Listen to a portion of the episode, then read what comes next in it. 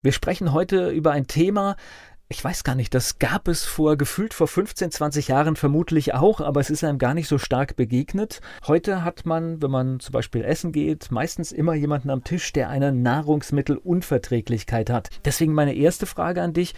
Nimmt das zu? Gibt es da irgendwie ein Indiz dafür, dass es mehr wird? Ich glaube, man hat einen anderen Blick darauf. Auf jeden Fall, denn es gibt neuere Untersuchungen als vor 20 Jahren. Damals gab es aber übrigens auch schon die Diskussionen über Glutamat und so. Also da gab es schon Sachen, auch Milchunverträglichkeit, Laktoseintoleranz und so weiter. Gab es da alles schon, war schon bekannt. Ich denke, im Moment fokussiert man sich da immer mehr drauf. Man erkennt aber auch, wie wichtig es ist, darauf zu achten. Also das kommt immer mehr. Es gibt immer mehr Studien dazu dazu immer mehr Untersuchungen. Das kristallisiert sich einfach als wichtige Sache heraus. Medizin für Mitdenker. Der etwas andere Gesundheitspodcast mit Volker Pietsch und Dr. Med Sibylle Freund.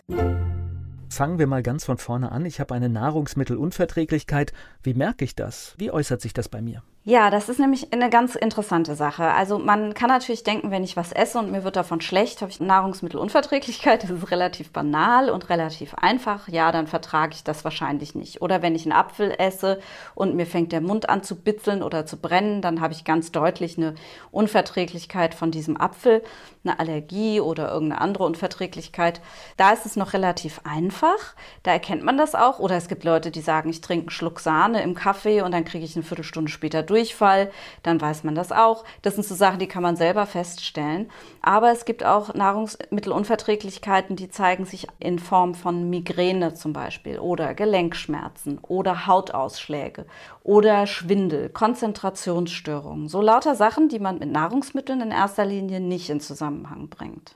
Das heißt, der zeitliche Zusammenhang ist gar nicht so einfach festzustellen. Also man merkt das nicht unbedingt sofort. Es gibt verschiedene Reaktionszeiten, genau, das ist so. Also es gibt diese schnellen Reaktionen und dann gibt es Reaktionen, die erfolgen erst zwei bis drei Tage nach Aufnahme des Nahrungsmittels. Wenn man also zum Beispiel ein Glas Milch trinkt, dann reagiert man erst zwei bis drei Tage später mit Gelenkschmerzen, Kopfschmerzen, Hauterscheinungen, Schwindel oder, oder, oder. Es ist auch nicht alles zusammen. Es können immer irgendwelche seltsamen Sachen sein, die auf einmal auftreten, wo man denkt, hä, wieso tun mir jetzt meine Gelenke auf einmal weh? Was ist das denn? Ja, ich habe mich ja gar nicht überlastet. Das kann an der Milch von vor drei Tagen liegen.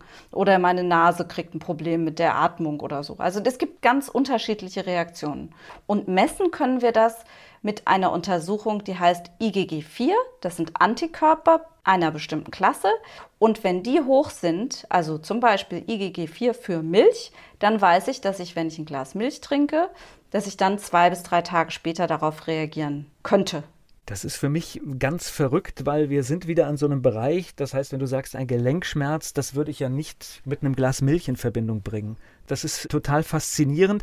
Das heißt, was ist denn so ein Grund, wo ich sage, jetzt lasse ich nachgucken, wenn das regelmäßig vorkommt oder unregelmäßig immer wieder? Was ist so der Trigger, wo ich sage, jetzt müsste ich mal nachschauen lassen? Also ich glaube, der Trigger ist, wenn ich keine Ursachen sehe. Ja, also wenn ich nichts rausfinde, wenn ich mich nicht überlastet habe, wenn ich nicht einen Zeckenstich hatte oder den Eindruck habe, ich habe da eine Entzündung, die aufgrund von einer Infektion stattfindet oder so, oder ich habe Rheuma ausgeschlossen oder so und ich stehe einfach im Wald und sage, ich weiß überhaupt nicht, was was es sein kann. Spätestens dann kann man sagen, okay, gucke ich mal nach Nahrungsmittelunverträglichkeiten. Man kann es natürlich auch gleich am Anfang, wenn man feststellt, wenn man das kennt, diese IgG4-Untersuchungen, kann man es natürlich gleich am Anfang auch untersuchen.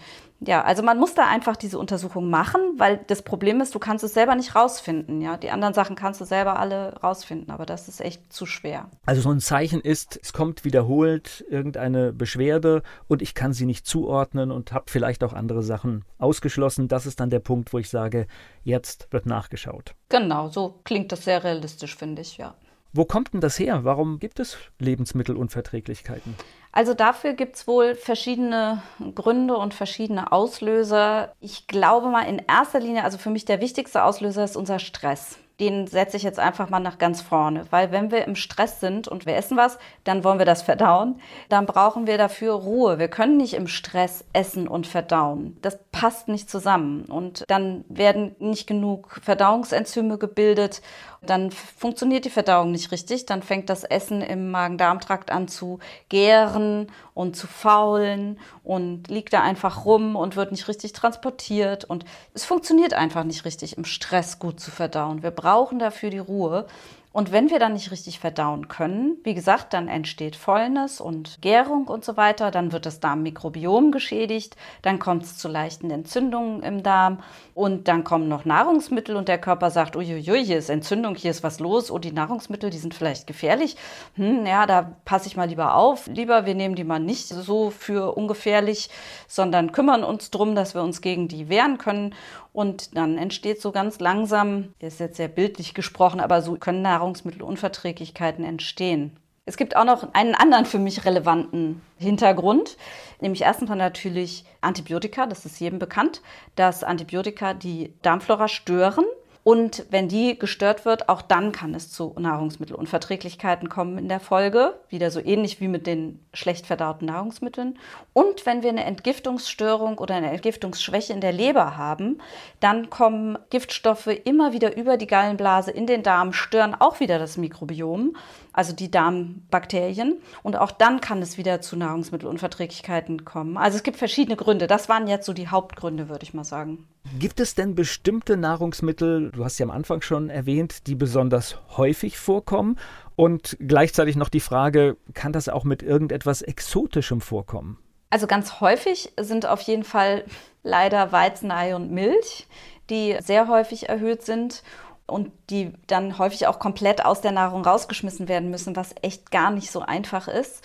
Gut, ist alles Weizen und Milch, wenn ich einfach, also das hatten wir schon mal in unserer Folge, wenn du in den Supermarkt gehst. Tatsächlich, ja. wenn du Produkte in die Hand nimmst und schaust auf die Zutaten, Weizen ist überall drin und wenn Milch als oh. Reinbestand nicht drin ist, ist Milchpulver drin. Ja, unglaublich viel. Und Ei halt auch. Also Ei wird auch oft nicht vertragen. Ja, es ist schwierig, das mit Fertigprodukten zu machen. Da sind natürlich noch mehr Getreide und Milchprodukte drin.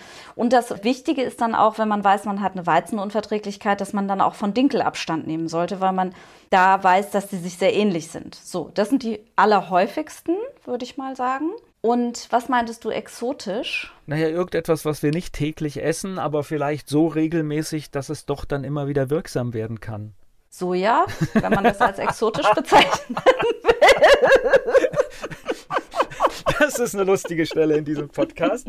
Nun halte ich Soja, naja, wächst auch bei uns, aber exotisch ist es, glaube ich, in der Nahrungsmittelindustrie definitiv auch nicht, weil auch Soja, ja. wenn du das weglassen willst, hast du ein ernsthaftes Problem.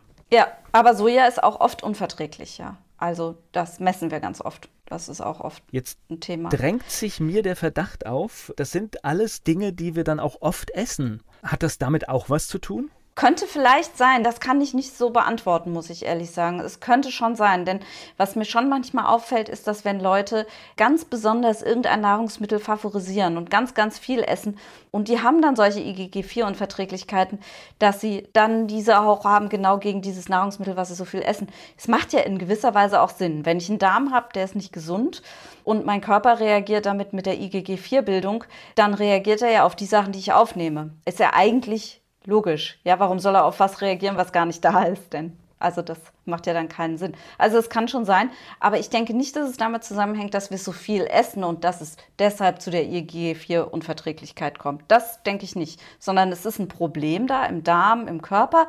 Wir stopfen immer Milch und Weizen rein und dann sagt der Körper, also Milch und Weizen scheinen ganz gefährlich zu sein. Die kommen hier dauernd vorbei und ich habe hier irgendwie ein Problem gerade mit Entzündung. Also konzentriere ich mal darauf, dass ich mich dagegen wehre. So stelle ich mir das dann vor, ja.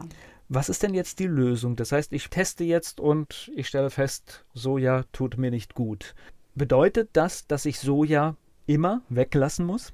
Das sollte es nicht bedeuten. Man sagt dann, dass man darauf ein halbes Jahr verzichten sollte, aber man muss natürlich überlegen, wieso habe ich denn das Problem? Da muss man dann natürlich gucken, was ist denn mit dem Darm? Also ich muss dann unbedingt den Darm unterstützen, das heißt ich muss Darmbakterien geben, ich muss vielleicht auch den Darmschleim wieder aufbauen, ich muss Aminosäuren unter Umständen geben, die helfen, dass der Darm sich regenerieren kann. Und dann muss ich natürlich überlegen, wenn ich jemanden habe, der hat einen stressigen Job oder ein stressiges Leben, da sind wir wieder bei diesem Stress, auch wenn es mich langsam schon selbst nervt, dieses Thema immer ansprechen zu müssen. Aber es ist leider ein wichtiger Faktor. Da muss man auch Stressreduktion betreiben. Und wenn man das macht, indem man einfach seine Resilienz erhöht, einfach ist gut, aber indem man die Resilienz erhöht gegen den Stress, indem man meditiert, ja, dann lernt man aktiv abzuschalten. Das ist auch noch eine Option. Und man muss natürlich auch gucken, was ist mit der Leber, was ist mit der Entgiftung los. Die müsste man dann unter Umständen auch stärken, wenn da ein Problem ist. Also man müsste noch genauer gucken, warum sind diese Nahrungsmittelunverträglichkeiten eigentlich aufgetreten. Und da sind wir wieder bei unserem Lieblingsbild der Balance, ne? weil wenn eine Nahrungsmittelunverträglichkeit auftaucht, dann ist irgendwas gestört. Exakt, so ist das. Medizin für Mitdenker. Der etwas andere Gesundheitspodcast mit Volker Pietsch und Dr. Med Sibylle Freund. Nächste Woche geht es um Unfälle im Haushalt, genauer gesagt um einen Unfall, der in der Küche oft passiert. Und wir werden erfahren, was wir alle wahrscheinlich bisher immer falsch gemacht haben. Und was ein Ei damit zu tun hat, das gibt's nächste Woche.